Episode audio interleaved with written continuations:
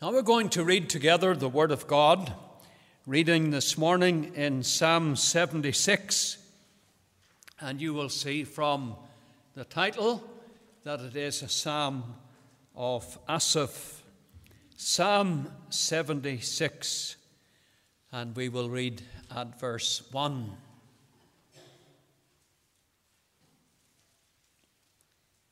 Psalm seventy-six and verse one.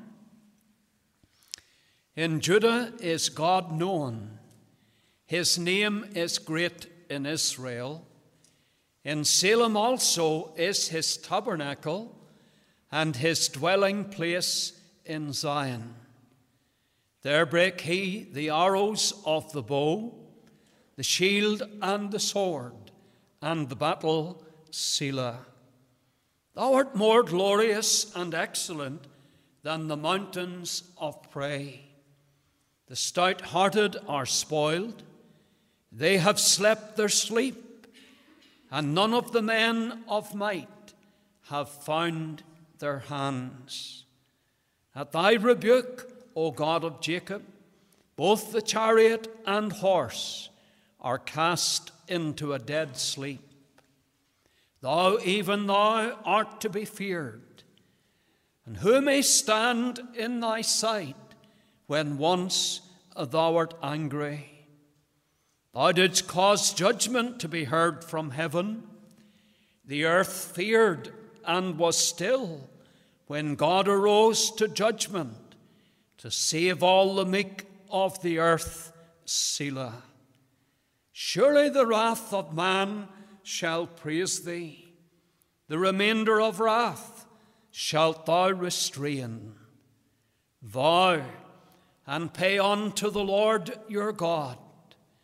Let all that be round about him bring, bring presents unto him that ought to be feared.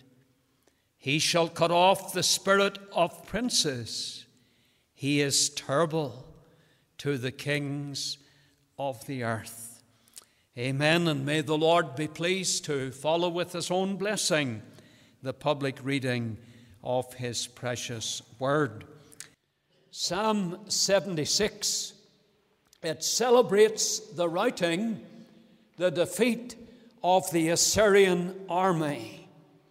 That, inv- that invading force, it set itself against Sennacherib and Jerusalem. It was a numerous and powerful force.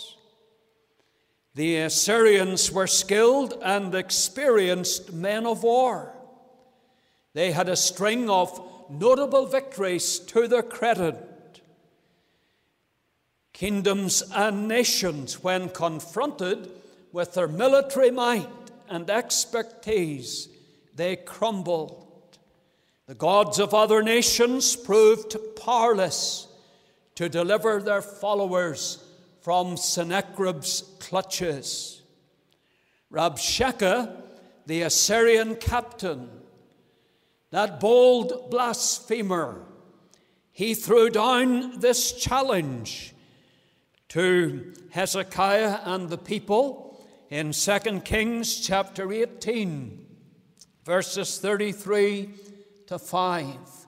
He said, "Hath any of the gods of the nations delivered at all his, his land out of the hand of the king of Assyria?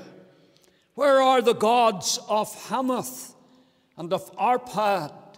Where are the gods of Zephyrveim, Hena and Iva? Have they gathered Samar- have they delivered Samaria out of mine hand? Who are they among all the gods of the countries that have delivered their country out of mine hand, that the Lord should deliver Jerusalem out of mine hand?" Oh, the Assyrians were proud of their achievements among other nations, but they failed to take cognizance of the fact that when they set themselves against Hezekiah and his people, they were setting themselves against the living and the true God. The good fight of faith is to be fought in every age. We must engage against the world, the flesh, and the devil today. Ours is a crooked and perverse generation. Truth has fallen in the street. Men call good evil and evil good.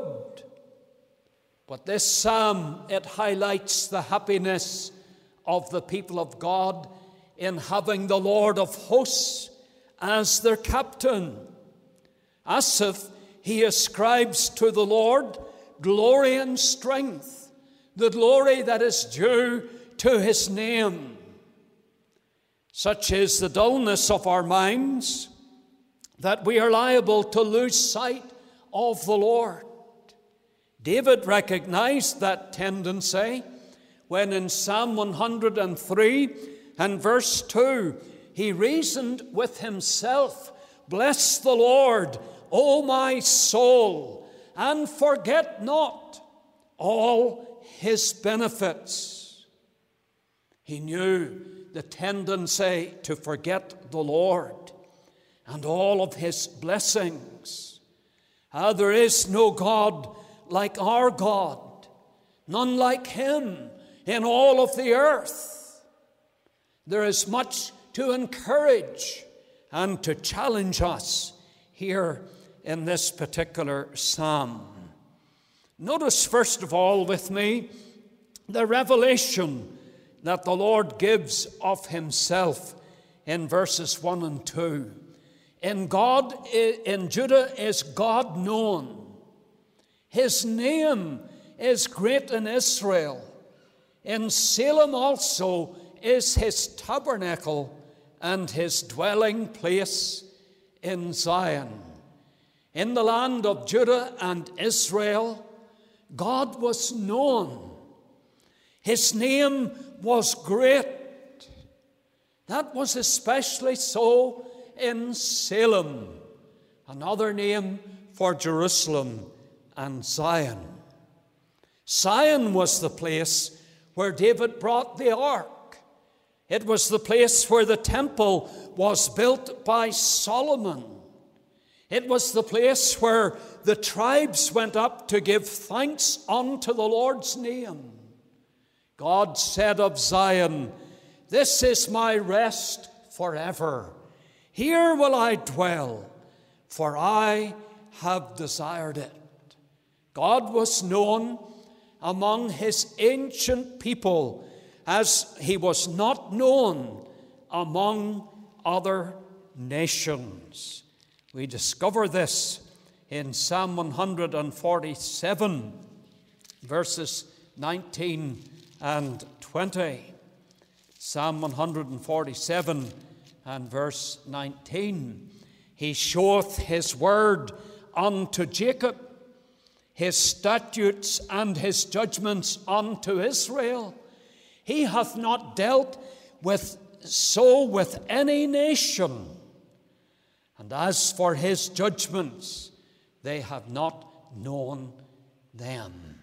The Lord did not deal so with any nation as he dealt with his own Israel. By the word known here in Psalm seventy-six and verse one is meant freshly made known.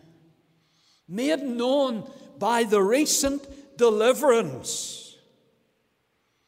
The Lord's name has been greatly honored on account of the enemy, Sennacherib and company, being confounded. The gods that multitudes worship today are idols. They have no existence outside the imagination of their creators. Every Christian has a great God and Savior, Jesus Christ. His greatness is unsearchable. But we can say that he is great in his existence. The Lord is without beginning of days, our end of life. He is the one who is from everlasting to everlasting, with whom a thousand years are but as one day. He is the Alpha and the Omega, great in his existence, great in his wisdom. Job affirms in chapter nine and verse four, speaking of the Lord, he is wise in heart. All the treasures of wisdom and knowledge are hidden in him. The Lord is most wise. There is no flaw, no defect, no shortcoming in his wisdom. We, you and I may be wise in some aspects of our daily living and complete fools in other aspects, but God is wise in heart. And that caused the psalmist to draw great comfort from this fact in Psalm thirty-one and verse fifteen. He said, my times are in thy hands. In thy hands, Lord, thou art the all-wise God. And in the perplexities and trials of our lives here in this world, how important it is to keep that truth. My times are in thy hands, to keep it ever in mind. David's times were by no means easy, but his times were not in his own hands, for the way of man is not in himself. They were not in his friends' hands, nor in his enemies' hands, but in the all-powerful, all-wise hands of the Lord. And David concluded that his times could not be in better hands. I know not what may soon betide, but the Lord knows and he'll provide. My life is by his counsel planned. All my times are in his hand. I therefore trust and never fear, but cast on him all my care. Great in his existence, great in his wisdom. The Lord is great in his strength. While some are mighty, the Lord is almighty. In Job nine and verse nineteen, he says, if I speak of strength, lo, he is strong. And the Hebrew word for strength that is used indicates a conquering, an all-prevailing strength. The Lord commands us in the words of Isaiah thirty-three and the verse thirteen to acknowledge his power. Hear ye that are far off what I have done, and ye that are near, acknowledge my might. The Lord is the creator of all things, and he upholds all things by the word of his power. And he is great also in his resources. The silver and the gold are his, and the cattle upon a thousand hills. The world is his, and the fullness thereof. As a priest, the Lord was greater than the temple. As a prophet, greater than Jonah. As a king, greater than Solomon. No wonder Asaph, this writer, in Psalm seventy-three and verse twenty-five, he asked, whom have I in heaven but thee? And he said, there is none upon earth that I desire beside thee. Oh, every day of our lives, May the Lord who is spoken of here, his name is great among his people. May he be more than all besides to us. May he be all that we desire. The revelation of himself. But we notice, secondly, the visitation that we see, expressed in the words of verse three of Psalm seventy-six, "There brake he the arrows of the bow, the shield and the sword and the battle." The Assyrian army, vast and flushed with so many victories, they marshaled their forces against the Israel of God, confident, absolutely confident of victory and success. They were fit and ready for the fray, equipped with chariots and horses. Success seemed to them certain.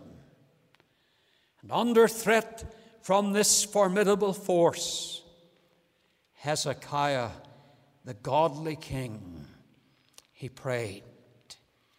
In Second Kings chapter nineteen, and put a marker in here because we'll come back to this passage, Second Kings nineteen and verse nineteen. "Now therefore he prays, O Lord our God, I beseech thee, save thou us out of his hand, that all the kingdoms of the earth may know that thou art the Lord God, even thou only." What a prayer. With what confidence he prays. And in answer, swift judgment passed on Assyria. Turn to verse thirty-five of Second Kings nineteen. "It came to pass that night that the angel of the Lord went out and smote in the camp of the Assyrians an hundred fourscore and five thousand. And when they arose early in the morning, behold, they were all dead corpses." What are we seeing here? By one angel in one night, one hundred eighty-five thousand of the Assyrians were smitten to death. As for Sennacherib, he met with a speedy and ignominious death in the house of his God, slain with the sword at the hand of his own sons. Ah, the Assyrians had all the weaponry of war. They had bow and arrows. They had shield and sword. Their tents were full, full of soldiers. But now they're full of the silent corpses of those who yesterday were full of vigor. Here in Psalm seventy-six and verse six, we're told that thy rebuke, O God of Jacob, both the chariot and the horse are cast into a dead sleep. They are in the sleep of death. Just a single stroke by the angel of the Lord brought this enemy to naught. As the poet says, like the leaves of the forest when summer is green, that host with their banners at sunset were seen. Like the leaves of the forest when autumn hath blown, that host on the morrow lay withered and strown. The Lord is a man of war. He is able to confound all his and our enemies. What a visitation. But we come, thirdly, to the implications of all of this. There are implications for governments today. The spirit of the Assyrians is abroad among the nations of this earth. Though a worldwide pestilence has made its presence felt, though there is roaring, rising inflation and crushing hysteria, though all of that is among the nations, what do we see?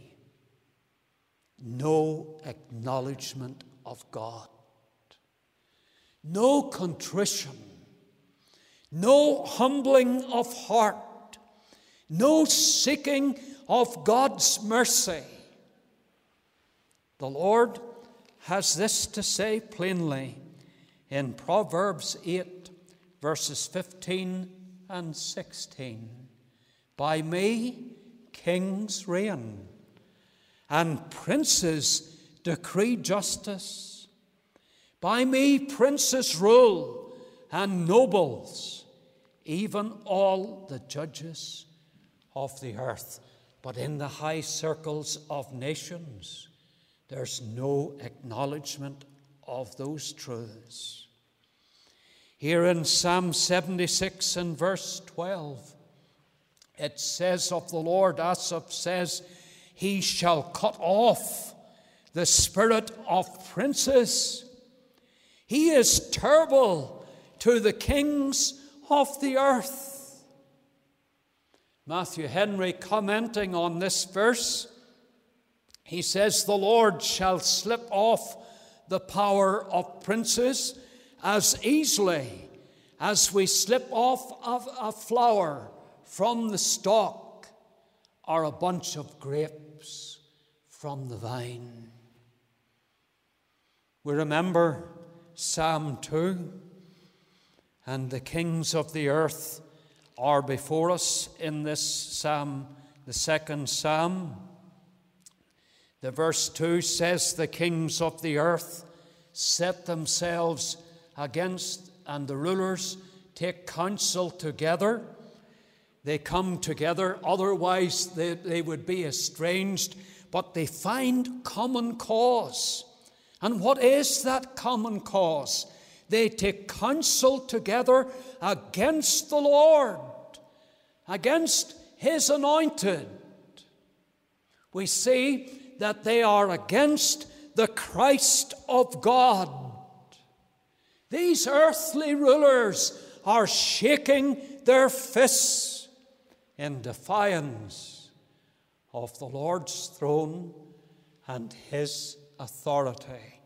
But they're not only against the Christ of God, they're against the commands of God.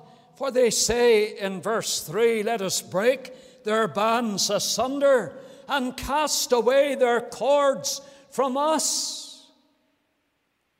They are vehemently set on breaking the restraints of God's commandments and precepts in their quest to do what is right in their own eyes. He who is the blessed and only potentate, the King of kings and Lord of lords, in verse four, we are told, he that sitteth in the heavens shall laugh. The Lord shall have them in derision. The Lord's derision, contempt for his enemies, is reinforced by the visitation of his wrath and displeasure. The Lord will reign until his enemies become his footstool. And we need to pray for those that are in authority, that they would be brought to acknowledge the highest authority, even as Nebuchadnezzar did. There in Daniel chapter five, we read first of all of his pride, the, the pride of his heart, Daniel five and Daniel four rather, and verse thirty, the king spake, Nebuchadnezzar, Is not this great Babylon that I have built for the house of the kingdom by the might of my power and for the honor of my majesty? While the word was in the king's mouth, there fell a voice from heaven saying, O King Nebuchadnezzar, to thee it is spoken, the kingdom is departed from thee, and he is cast out among the beasts of the field to eat grass along with them. But in verses thirty-four and five, we see a wonderful turnaround, a transformation.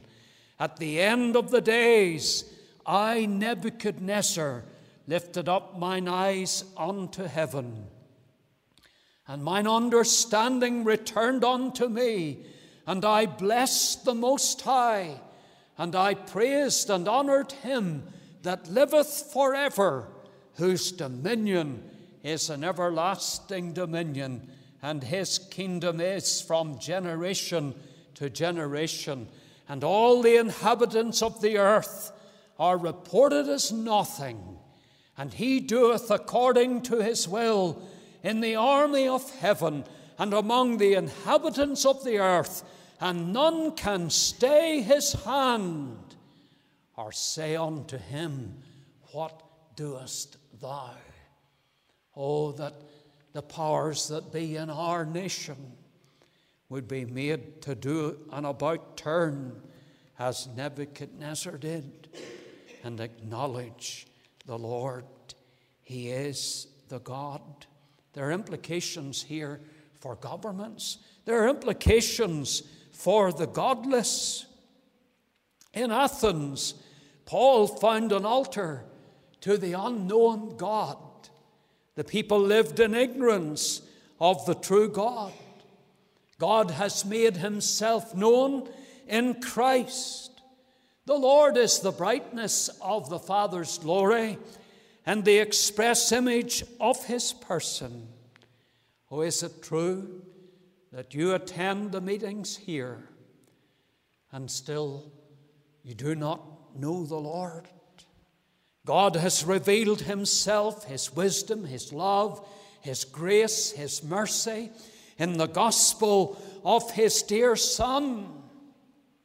Oh, that you would be altogether persuaded to be a Christian today. Our minds are focused, in the words of First Thessalonians chapter one and verses seven and eight, focused on the day of days when our Lord will come with great power and glory. First Thessalonians, or rather Second Thessalonians chapter one and verse seven, the Lord Jesus shall be revealed from heaven with his mighty angels in flaming fire, taking vengeance on them that know not God and that obey not the gospel of our Lord Jesus Christ. Is it true of someone listening in or present here in this building that you do not know God through the Son? You have not obeyed the gospel of our Lord Jesus Christ. Oh, I trust that you will not be like those who say in the words of Job twenty-one and verse fourteen, Depart from us, for we desire not the knowledge of thy ways. Do not rest until you can affirm, the Savior is mine, and I am his. There are implications for governments, for the godless, implications too for the godly. Look at verse seven in Psalm seventy-six. Thou, even thou, art to be feared. And again, it's repeated in verse eleven that the Lord ought to be feared. This is the whole duty of man, to fear God and to keep his commandments. We are not to fear man. That kind of fear brings a snare, as when Peter denied the Lord. Why is it that so few fear the Lord this day? They know nothing of his greatness, of his glory. When the divine glory began to shine around Moses there on Mount Sinai, how did he respond? He said, "I exceedingly fear and quake." What we're seeing here in Psalm seventy-six and on Mount Sinai is a filial fear, the fear that the son has of displeasing his parents, of dishonoring them, and the fear of God reigning in our hearts will cause fulsome praise to flow from our lips. We see this in Psalm seventy-six, verse four. He, Psalmist Asaph hits a high note. "Thou art more glorious and excellent than the mountains of prey." He sounds the high note of praise. The Lord is great and greatly to be praised. O worship the King, all glorious above. O gratefully sing his power and his love. Our shield and defender, the Ancient of Days, pavilioned in splendor and girded with praise. The fear of God will prompt fullness of praise. It will prompt the fulfilling of our promises, our vows. See this in verse eleven of Psalm seventy-six. "Vow and pay unto the Lord your God." No doubt these people in Hezekiah's day, menaced by the enemy, they made solemn vows before deliverance came. And now, post-deliverance, those vows are to be honored. They are to be fulfilled. They're to be kept. And so may you and I say with Jephthah in Judges eleven and verse thirty-five, "I have opened my mouth unto the Lord. I cannot go back." May we be true to our vows. And the fear of the Lord in our hearts will prompt faithful giving. We also see this in verse eleven. "Let all that be round about him bring presents unto him." And that's exactly what, what happened back in Second Chronicles chapter thirty-two. And verse twenty-three, we discover that many brought gifts unto the Lord to Jerusalem, and presents to Hezekiah, king of Judah.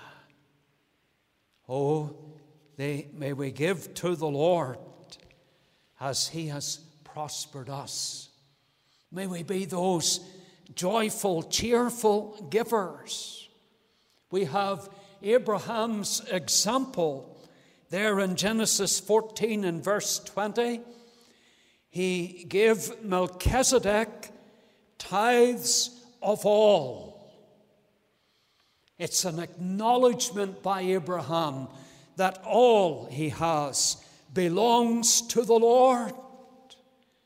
And you and I have nothing but what we have received from the Lord's bountiful hand. The fear of the Lord, it'll prompt faithful giving, and it will prompt fervent prayer. Abba, Father, will be on our lips. We have already thought about Hezekiah's prayer there in Second Kings nineteen and nineteen. But in verse twenty, Isaiah, he has this to say. He has this message from the Lord for Hezekiah. Thus saith the Lord God of Israel, that which thou hast prayed to me against Sennacherib, king of Assyria, I have heard. Hezekiah sought the Lord, and he received an abundant answer. Oh, let us just take a moment to think of the fervency of his prayer. Here in chapter nineteen of Second Kings, verse fourteen, he received the menacing letter from Rabshakeh, and he went into the house of the Lord. He spread it before the Lord. And he said, he prayed in verse fifteen, O Lord God of Israel, which dwellest between the cherubims, thou art the God, even thou alone, of all the kingdoms of the earth. Thou hast made heaven and earth. Lord, bow down thine ear and hear.